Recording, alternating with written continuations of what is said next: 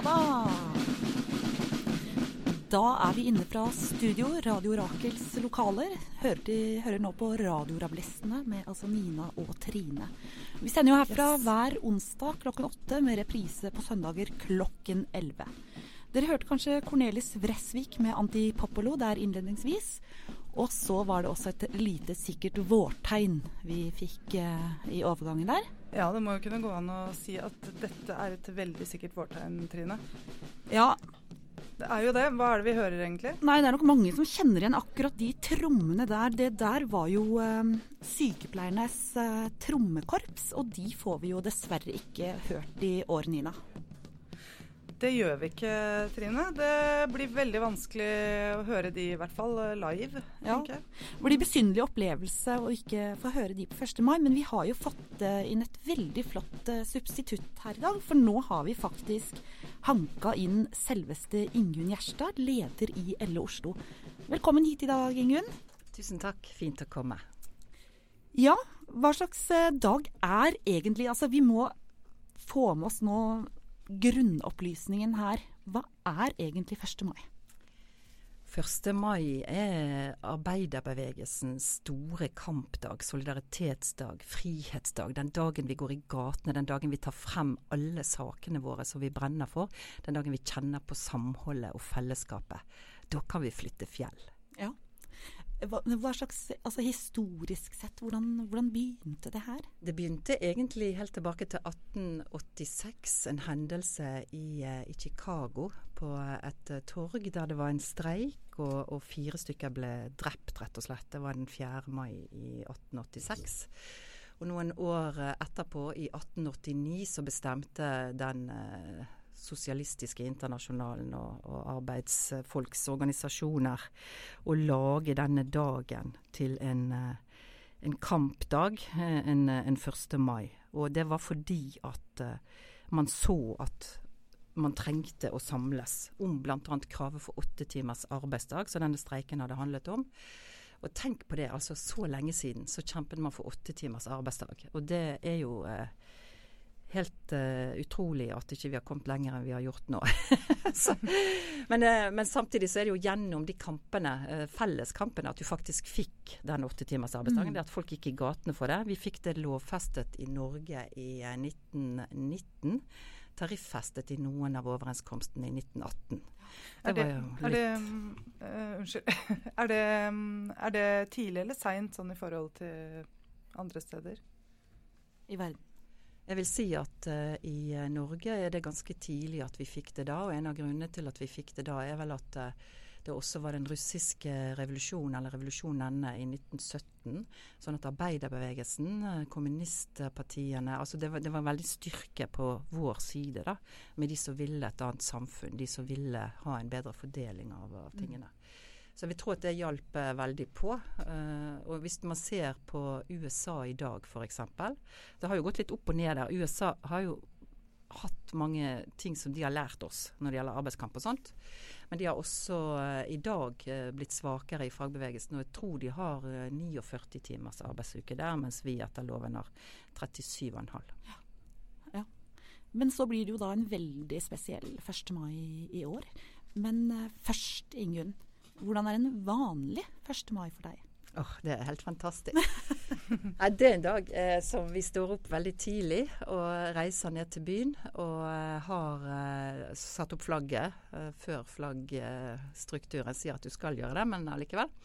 Og så ned og tar imot eh, gutta på balustraden. Det er de bygningsarbeiderne som mekker og bygger eh, ut en stor ja, det har vært oppi 70 meter lang en sånn parole som er hovedparola vår, med masse plankebiter og, og, greier og greier, og flagg og bjørk og En god gjeng som møtes til frokost, og så går ut og gjør den jobben.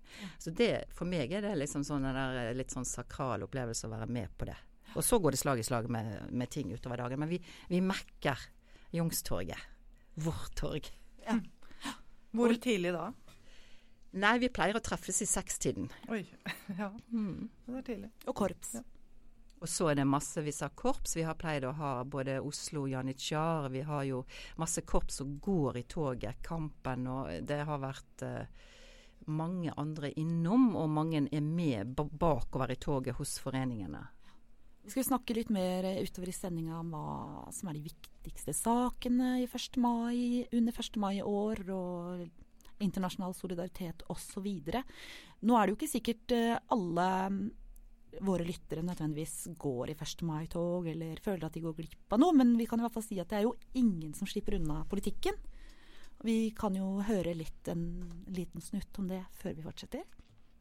Det kan vi gjøre. Da syns jeg vi skal høre Marie Bergman 'Ingen kommer undan politikken'.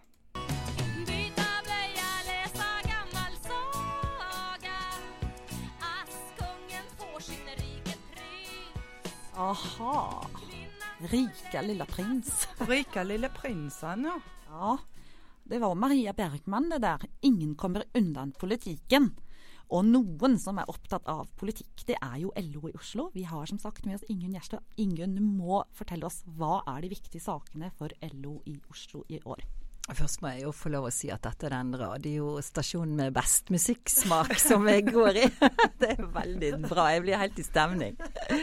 Jeg tror egentlig veldig på det der med at politikk og faglige spørsmål det må berøre folk både i hjertet og i hodet på en gang. Og da er det jo veldig viktig å ha god musikk. Ja. Eh, Hovedparolen vår i år den er så enkel som kamp for fast arbeid forby bemanningsbransjen.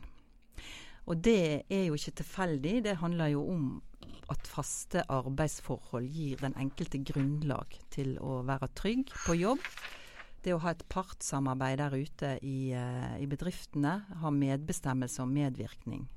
Og vi ser at den måten å organisere ting på nå som har skjedd i mange virksomheter med mye innleie og sånt, altså det skaper dårlig arbeidsmiljø, dårlige eh, råd for oppfinnelser. Altså det blir ikke orden på noen ting. Folk tar ikke det medansvaret som de ofte gjør i uh, Folk, da tenker du på? Jeg tenker at Hvis folk blir eh, behandla litt dårlig og kanskje ikke føler at de er ordentlige ansatte på, på skikkelig, så vil de da ikke yte sitt beste. For de blir heller ikke stimulert til det, og de, de får ofte ikke utdanning. Etter- og videreutdanning er jo et mm, viktig mm. krav. Så jeg tror det, det, er en kjempeviktig parole som vi står opp fast for. Vi skulle jo egentlig hatt en demonstrasjon for uh, den saken nå som måtte avlyses pga. koronasmittevern. Så det er hovedparolen. Så har vi jo den gode gamle klassikeren hele og faste stillinger 60-timersdag slash 30-timersuke for alle.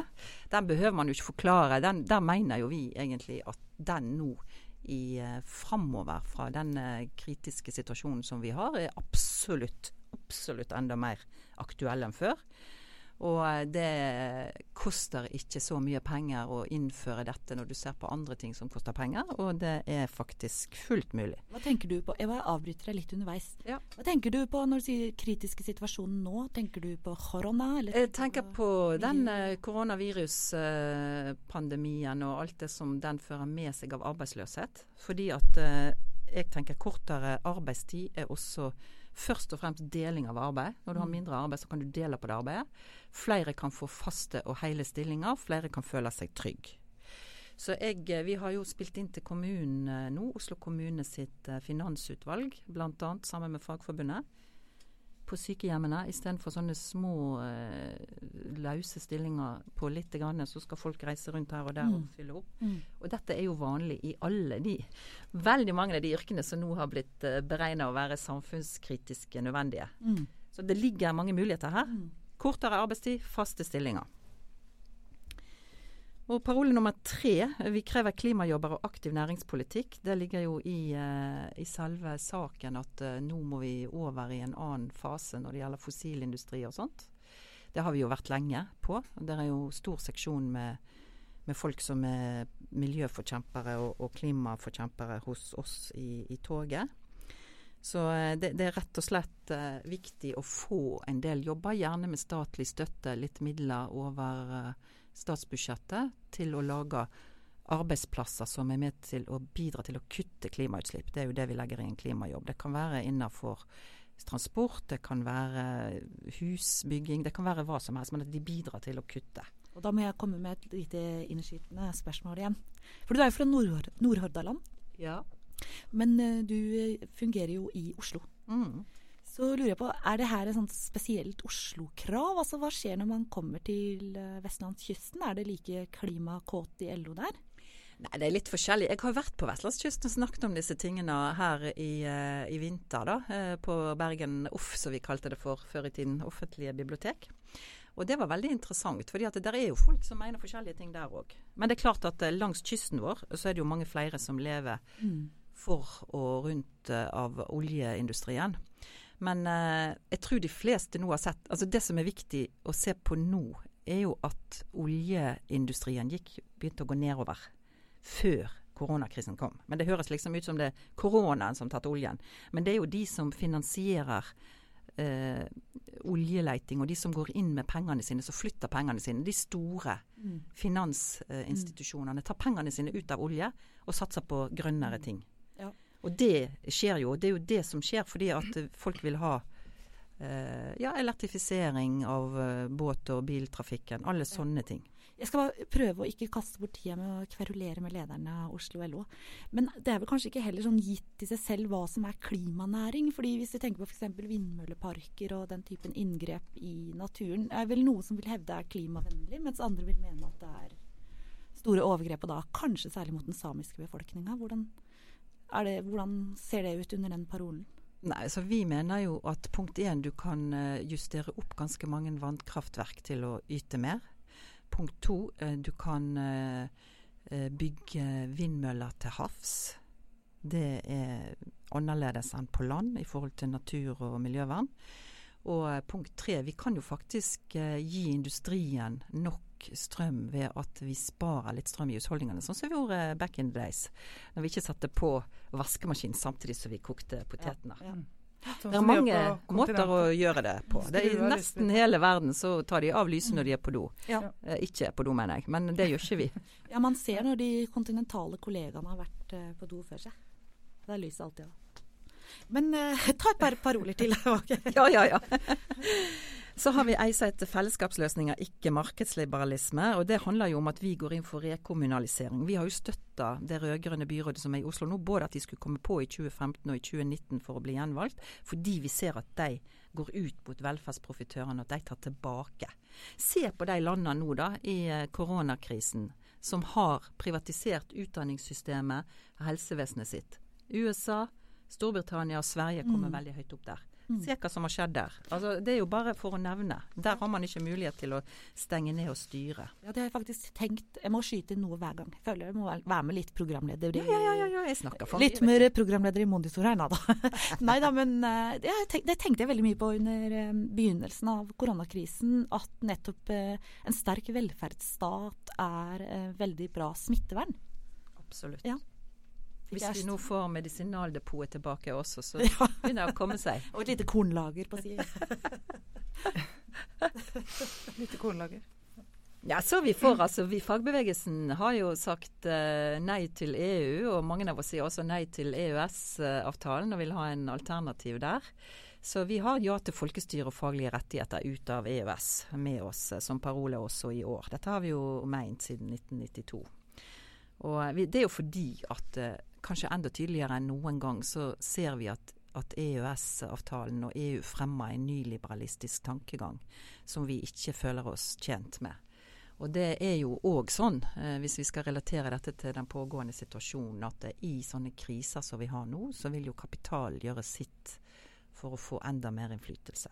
Og vi vet at mange av de eh, reformene med tødler over som eh, vi har fått de siste årene, har jo blitt funnet opp av storkapitalen i Europa rundt dette runde bordet sitt som de sitter. Mm. Så det, det er vi eh, imot. Og vi mener jo at det faktisk går an å ha både nasjonal og overnasjonal styring, mm. demokratisk styring, uten de eh, kapitalstyringa, da.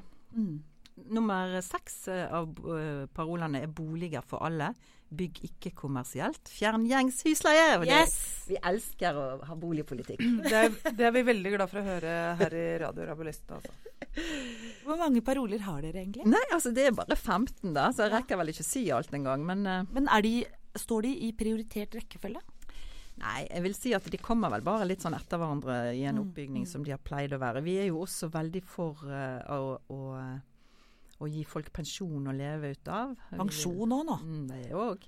Men altså, jeg syns at uh, jeg er i hvert fall veldig tilhenger av uh, den boligpolitiske parolen.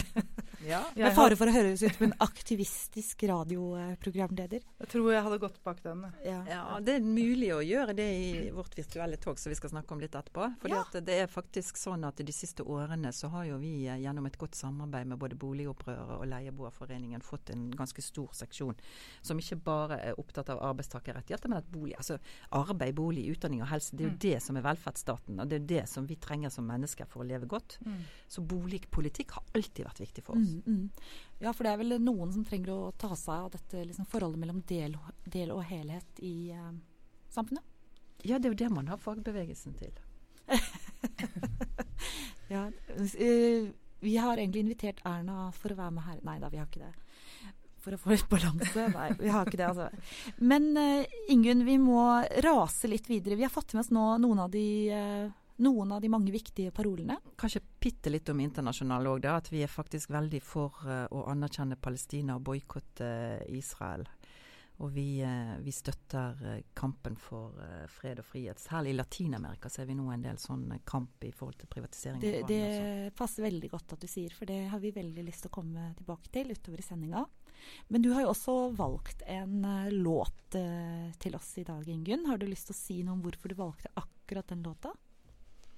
Jeg bare syns at den dekker veldig sterkt det som er min, eh, min, eh, motivasjon og min glede over å være fagorganisert. Ikke noe særlig mer enn det. Altså, det er noe med at du er sterkere sammen enn hver for seg. Ja. Har du ja. lyst til å introdusere den? Lytterne våre? Nei, gjør det dere.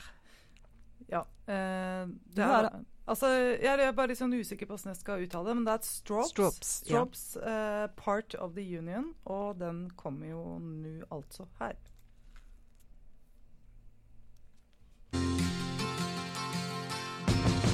Now I'm a union man, afraid not what I allsang i studio her nå, gitt.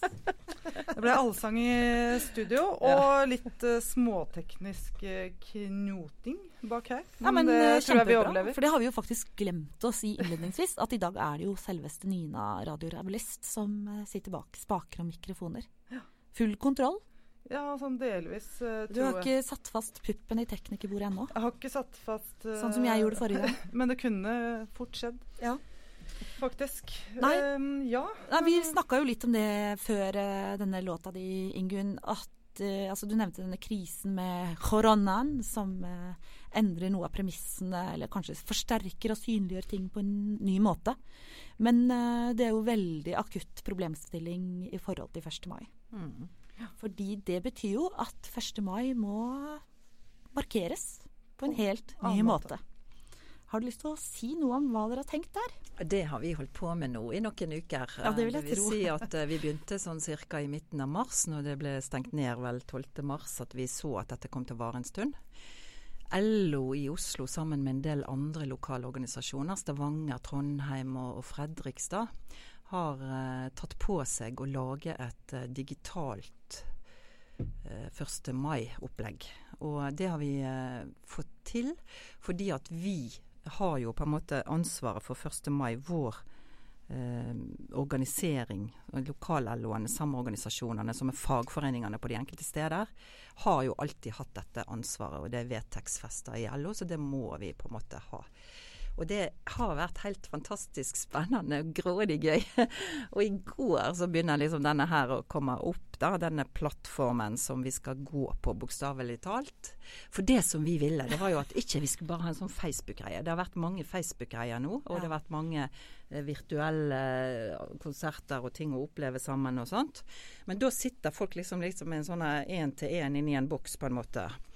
Vi eh, lager et tog der folk kan gå inn på de plassene. I LO i Oslo så lager vi vårt tog med disse parolene som jeg har snakka om.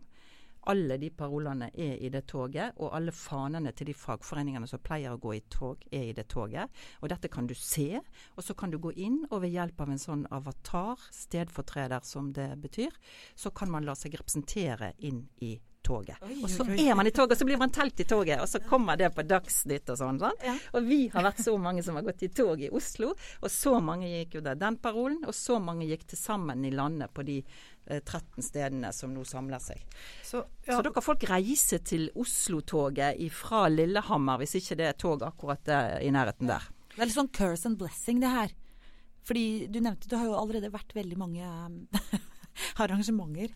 Så for alle oss som er liksom drittlei av å sitte foran en skjerm, så føler vi oss nå da kanskje folk føler seg kanskje forplikta til å gå inn for å bli telt. Hvor lenge må man være inne for å bli telt? Nei, det er ikke noe lenge i det hele tatt. Og så er det jo det at dette her er jo ikke på Facebook i seg sjøl, det er på internett. Og det håper vi at det er flere folk som har valgt å være utenfor Facebook, som har allikevel internett. Ja. Sånn at man kan gå inn på det.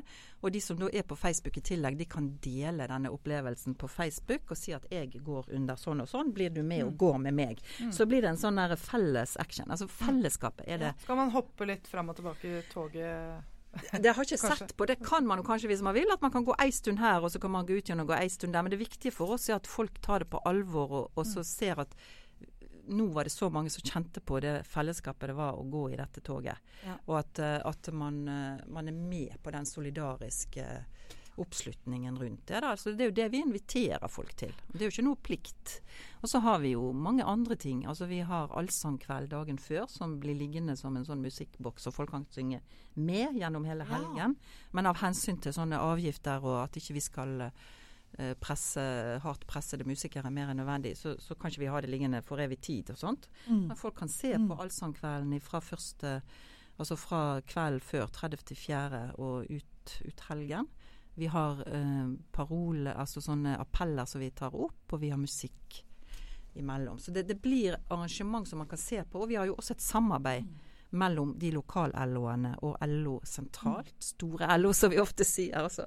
Hvis man går på lo.no, så finner man masse greier som de gjør. Det er en livesending på dagen 1. Mm, mai klokken 11 til 13, der bl.a. jeg skal være med, og der det kommer flere fra lokalorganisasjonene. og det blir folk, både politikere og andre. Så jeg, jeg tror det blir kjempefint alt ja. sammen. Altså. Men du Ingunn, jeg skjønte ikke helt. Altså, så man, lage, man, lager seg en avatar på forhånd?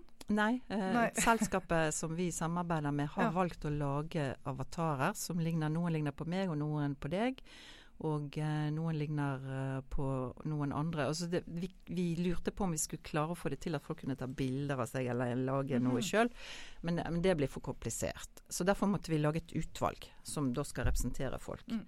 Men det blir liksom litt forskjellig utvalg. sant? Noen med og uten rynker og ekte blondiner og andre. Ja, Og så klikker man seg inn på, på Altså, på, jeg, jeg, må bare spørre totalt, På internettet så er det sånn der ja www1 mai 2020. Ja. Og, og, det er jo eh, den sida som dette skjer på. Og hvis man eh, går på LO i Oslo, som er www.lo-oslo.no, så ligger det jo alle ting der som kan, kan lede seg mm. videre. Det ligger også på, på lo.no at man klikker seg videre til det toget. Og foreløpig er det toget satt opp uh, som et norgeskart med punktene som man kan ja. gå i. Og så vil man kunne gå inn når vi har møblert toget med de nødvendige parolene, altså mm. altså tatt oppstilling, de som arrangerer, da. Ja. Det, det, høres ut som en uh, digital samling og dugnad som kanskje er tryggere enn uh, smitteappen. Veldig dugnad dette her også. Mange som jobber hardt nå med å få dette opp og stå. Ja, er det sånn, Kan man synge og sånn? Ja, altså på allsangkvelden vår, som man ja. da kan velge å høre hele tiden gjennom hele 1. mai, så har jo vi eh, Knut Kjelstadli som er historieprofessor og NTL-medlem, og vår husprofessor på, på, historie.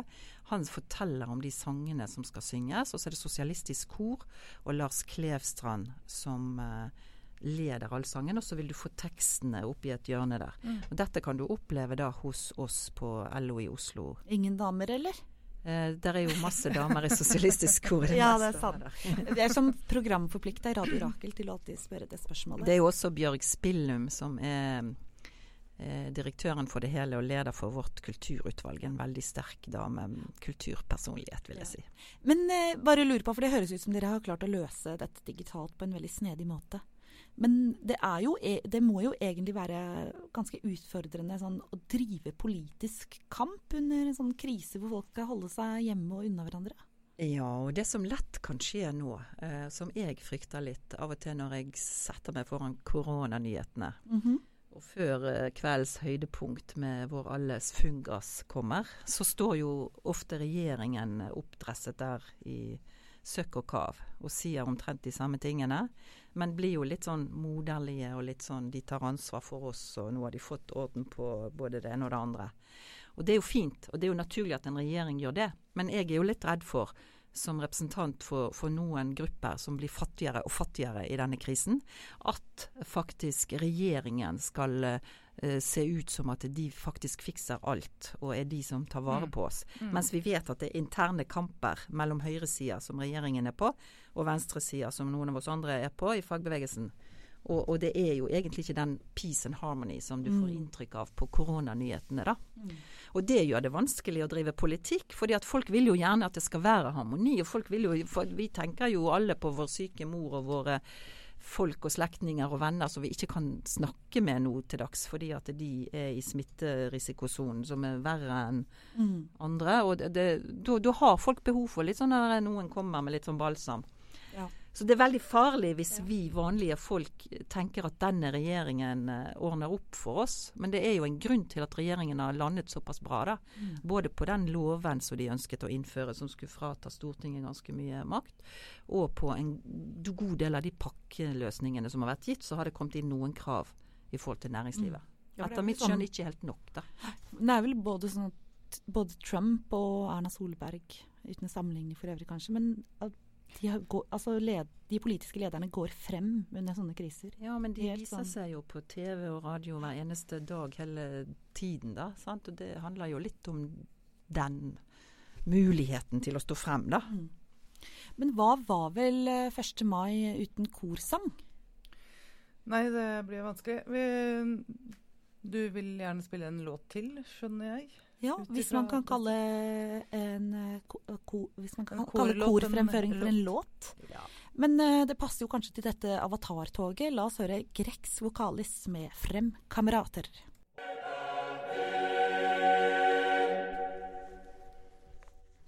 Grex vokalis, fram kamerater. Og vi beveger oss framover i sendingen.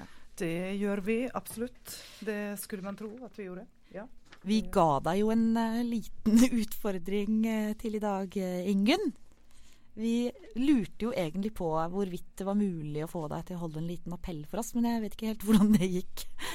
Nei, det er kanskje nok å drive med om dagen. Eh, jeg må si at det, sant, det, begynte vel kanskje mandag for eh, en uke siden at vi skjønte at folk hadde kommet liksom sånn ordentlig mentalt tilbake fra påskeferien og skjønte at nå, nå begynte de å ringe og liksom Hva skal vi gjøre 1. mai? Og siden har vi jo bare sittet i telefonen.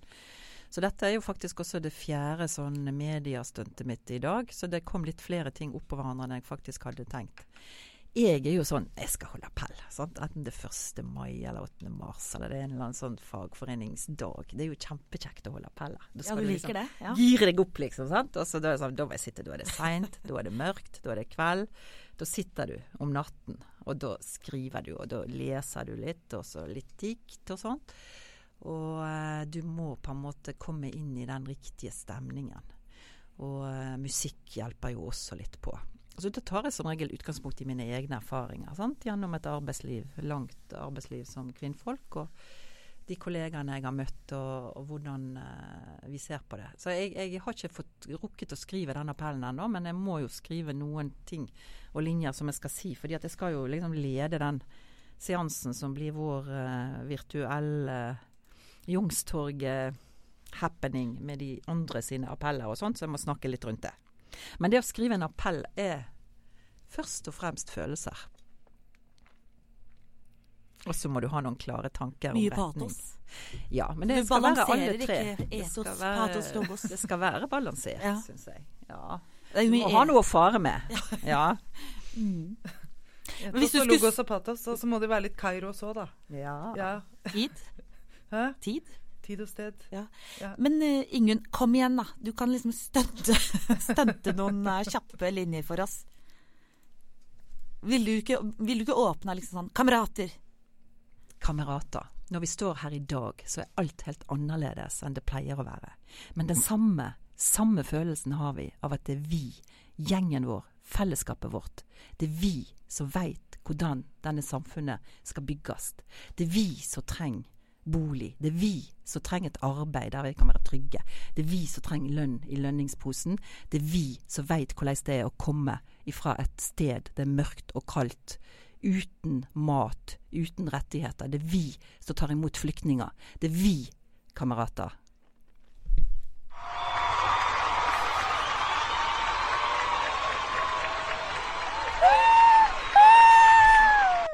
Herregud. Så gøy, da. Det er lenge siden jeg har fått så mye applaus. Det har vært litt ensomt på Vi har ofte hjemmekontor, da, men vi har jo litt uh, møtekontor òg, heldigvis. Mm.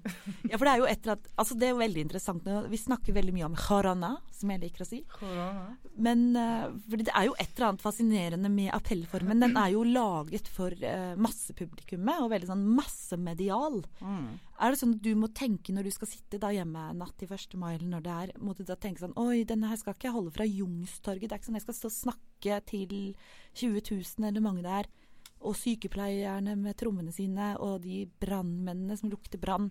Nå skal jeg snakke til en skjerm. Er det, gjør det en forskjell på hvordan du faktisk utformer denne talen? Nei, det er akkurat det samme. Fordi at det er menneskene sine følelser er helt uh, de samme uansett, uh, tenker jeg. Så du må, du må, treffe de på samme måten. Men det er helt klart, altså, når du står der, og denne følelsen av å møte publikum, altså, den, den vil du jo miste litt. Mm, mm. Jeg tenker jo også at hver gang eh, lederen eh, av LO Oslo har eh, holdt appellen sin, da, det er jo liksom toppen av kransekaka, slutten av toget. Da hører vi jo Da synger vi alltid en spesiell sang etterpå. Eller vi, eller de som er der. Det er jo Internasjonalen. Mm. Vi hører en uh, egen versjon av den. da. Vi har ikke Sosialistisk Kor med oss i dag pga. Harane-bestemmelsene. Kompang, avantil gran parti skal få sin folkevåg.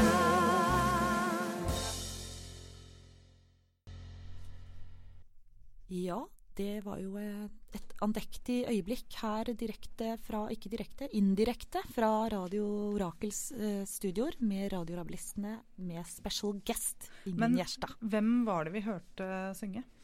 Var, jeg har aldri hørt denne versjonen før var det Margaret, eh, Margaret Skjelbred og Odd Børresen. Står så i så fall. Ja. ja.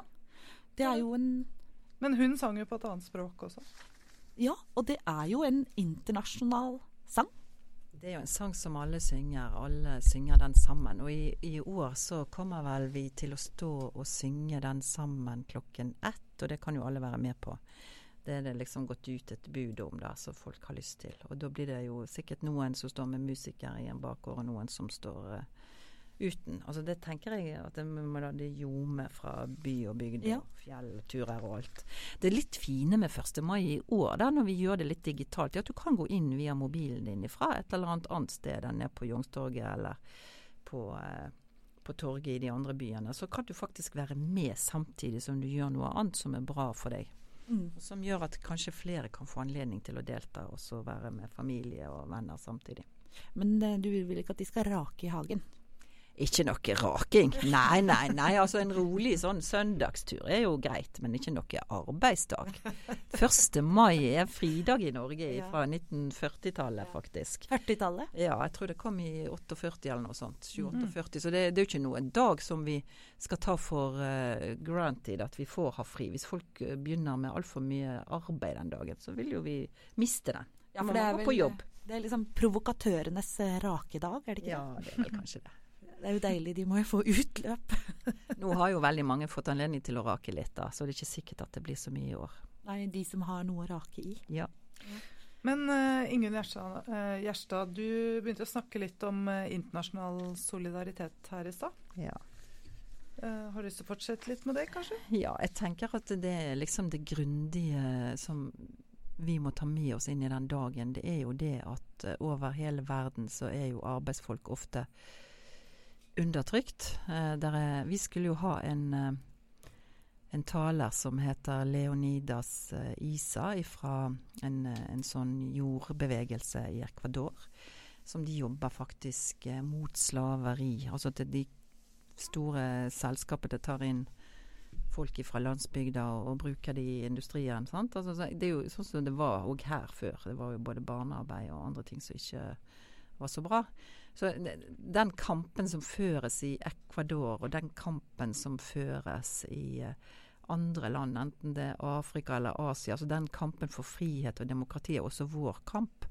Så jeg tenker at uh, det, hvis folk syns at de på en måte har kommet til veiens ende og ikke har så mye å kjempe for, hvis man har brukbar lønn over snittet i Norge og sånt, så gjør du denne dagen for den internasjonale solidariteten sin skyld.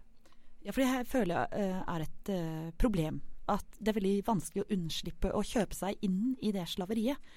Altså Hvis jeg skal kjøpe en ny telefon, så har jeg sannsynligvis noe kobber eller kobolt eller hva det er som er gravd ut av uh, eller annet, en eller annen barneslave i Kongo eller et eller annet. Når man går og kjøper seg klær, så er det laget sånn sånn. Men det å kjempe mot det er jo noe som fort kan oppleves å bikke mot en form for moralisme. Hvordan hvordan løser dere det? Jeg, jeg tenker at én uh, ting er moral, og en annen ting er moralisme. Jeg, jeg, tenker at vi må som forbrukere kunne bruke den forbrukermakta vår, og vi må som fagforeninger jobbe internasjonalt, og det gjør vi jo for at det skal være globale avtaler. Vi må jobbe for at selskaper som produserer i et annet land, kan vise hele verdikjeden, hvordan det foregår, at ikke det er slaveri og sånt. Og så mener jeg helt alvorlig at uh, vi må slutte å tenke sånn billigst mulig på alt.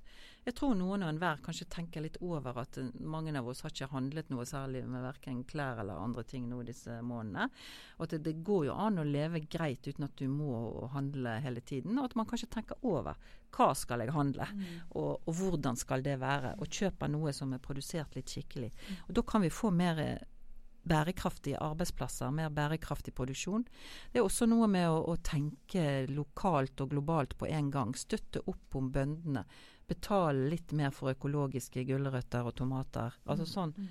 Det er mulig å, å ha både ren mat og trygg mat og sunn mat. Og, eh, det, det, er noe med hvor mye du trenger. Og jeg, jeg tror at vi, vi lar oss påvirke veldig mye av reklame. Og hvem er det som tjener på reklame? Det er jo de som som selger, og de som selger mye, og de som selger billigst mulig. Ja, så du er ikke en av de som har lagt ut sånn på Facebook med sånn 'Her er koronafrisyren min, og jeg blir helt desperat, for jeg har ikke vært hos frisøren på tre uker. Nå må jeg skynde meg til frisøren.' Nei. Nei men jeg har jo en, en, frisør som jeg har hatt i, i 20 år på Lindeberg, og gleder meg til å gå til, til henne nå snart. Men jeg, jeg har jo klart meg greit. Så er jeg naturlig blond. Du, du klarer deg veldig bra. Hårmessig har du klart deg veldig bra gjennom koronakrisen. Jeg så at, eh, så at, ja, eh, jeg så at Bent Øy, eh, Høie hadde vært og klippa seg i dag, faktisk. Ja, og det hadde jo Abid òg. Abid Raja. Ja. Mm. Mm, Nei, vi skal ikke le av det. Altså, Koronasveisen. jeg, tenker, jeg tenker når du ser hvordan det ser ut i flyktningleirene på uh, de greske øyene, Lesbos og denne her Moria-leiren og sånt så er jo det å gå til frisøren ikke noe sånn særlig å tenke over. Da må vi heller kjempe for at de folkene som er der, ikke skal få korona og dø, men at de skal få komme hit. Jeg støtter veldig opp om både Norsk Folkehjelp og de politikerne i Oslo som nå har tatt initiativ til at de vil dette. Altså når FN sitt vanlige flyktningsystem har uh, brutt sammen, så må vi faktisk ta grep som samfunn. Hvis vi skal ha en mm. troverdighet. Vi har mulighet til å ta imot folk. Og det er mange andre som gjør det òg. Så det håper jeg virkelig at vi kan få litt fokus på i denne 1. mai. Men fordi det er jo veldig interessant at uh, uh, veldig mange av de begrepene som tradisjonelt har tilhørt venstresiden, har jo blitt hva skal jeg si, nesten kooptert av høyresiden, eller tatt over. og mister Dugnad. Sånn, ja, altså dugnad. I dag er det jo dugnad hvis du skal jobbe ekstra for uh, koronaarbeidsgiveren din. Det provoserer meg veldig. De mm. kaller det dugnad når det egentlig er at de vil at du skal jobbe ekstra hardt gratis. Mm. Men det jeg egentlig tenkte mer på, er jo nettopp et begrep som solidaritet. Fordi hva, er, hva betyr det egentlig sånn helt konkret og i praktisk? Pra praktisk? Praksis? Nei, eh, det med solidaritet, det betyr jo egentlig en slags opplyst egeninteresse. At de gjør noe mot min neste som også rammer meg. Så la oss stå solidarisk sammen, jeg og min neste, og så bekjemper vi dette. Altså, det er jo sånn den opprinnelige solidariteten ble beskrevet. Og det, det handler jo om det er forskjell på solidaritet og veldedighet. Solidaritet er jo at vi er i samme båt, vi som har disse interessene.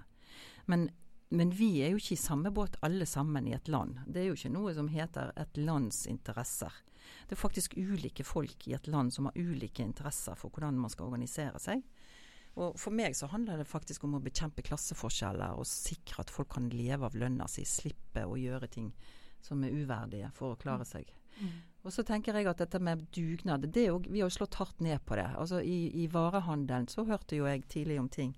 Jeg er jo medlem i Handel og Kontor. altså Våre medlemmer kom og meldte at ja, de permitterte og går på Nav, og så har de fått beskjed om å komme inn og gjøre litt sånn og sånn. Og måtte bare ikke si det til Nav. Det går ikke an. Altså Vi kan ikke ha det sånn. Og, og når, når eh, regjeringen snakker om nasjonal dugnad Altså, Dugnad er jo så mangt. Det kan jo være korpset og loppemarked. Jeg har drevet mye med loppemarked og korps. Så er det liksom Du tar et tak for laget. Det er jo ikke noe sånn klassegreier i, i det nødvendigvis. Men for, for, meg så var det jo det at det skulle være rimelig for alle å gå i korps. Så jeg brukte gjerne 50 timer den aktuelle korpshelgen og før det for at naboungene, som kanskje kjente foreldrene litt mindre. Skulle gå i det korpset. Det handler jo om det. Mm. Ja. Da er det klasseinteresser i den korpsdugnaden, men at det, vi kaller det nasjonal dugnad, ta vare på hverandre, det, det, det tror jeg ville brukt et annet uh, begrep enn en dugnad. Det er et ansvar som vi har som mennesker. da. Og dugnad, Dugnadsordet er altså eh, Erna, du hører jo på Radiorabilisten som vanlig.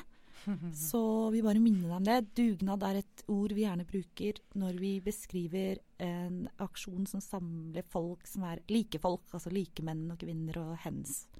Ikke hens som i høner, men av alle kjønn mm. og seksualiteter. Ja. Så, men Den er du, mottatt. Du nevnte Equalor eh, og at vi skal stå sammen. Da syns jeg vi skal høre på en god, gammel internasjonal solidaritetsklassikk med Ventisca, nemlig El Pueblo Unido. El pueblo unido jamás será vencido. El pueblo unido jamás será vencido. Der hadde de droppa den eh, El Pueblo Armada, mm -hmm. som vi også har vært vant til å høre. vi nærmer oss eh, sakte, men sikkert eh, slutten av denne sendingen, eh, Ingunn. Hvordan skal vi prøve å klare å oppsummere dette? Hva vil vi si om årets 1. mai? Hva kommer du til å savne mest under årets 1. mai? Altså, I fjor så var det jo en blanding av, av vårt herlige trekløver, Raimond og Marianne og Eivor opp på balustraden der eh, med meg. Og så hadde vi lokfører eh, Rolf, og så hadde vi eh, Yngve pilot. Det var litt av en gjeng. sant? Altså, det var liksom sterke appeller og en flott dame, Kristianne fra Spania, som holdt en internasjonal appell. Det blir jo en egen stemning som er vanskelig å gjenskape. Men jeg tror vi, vi, vil eh, gjøre vårt aller beste. Og vi har nå brukt mye tid på å teipe de beste appellanter. Altså Vi har Elisabeth Thoresen fra AAP-aksjonen. Vi har eh, Avtale, altså Nei, eh, arbeidsavklaringspenger. Ja. De som jobber for å få mer penger til de som er under utredning og sånt.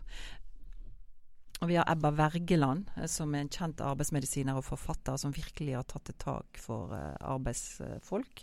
Og vi har selvfølgelig selveste LO-bossen Hans Christian Gabrielsen som skal snakke.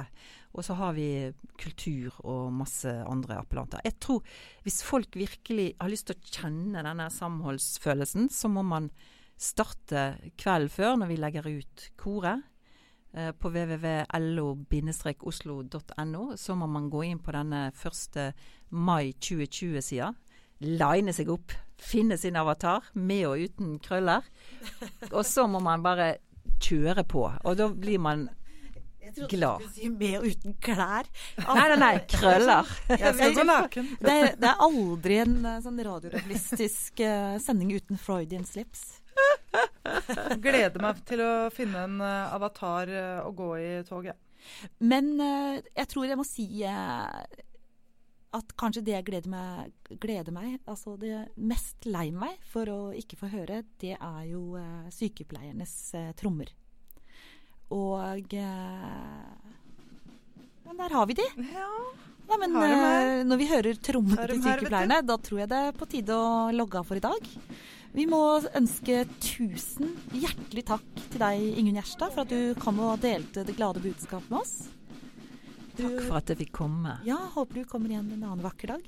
Vi gleder oss til å se deg i 1. mai-tog. Så det var alt vi hadde fra Radiorabilistene i dag. Reprise på søndag. Ha en god 1. mai. Yes.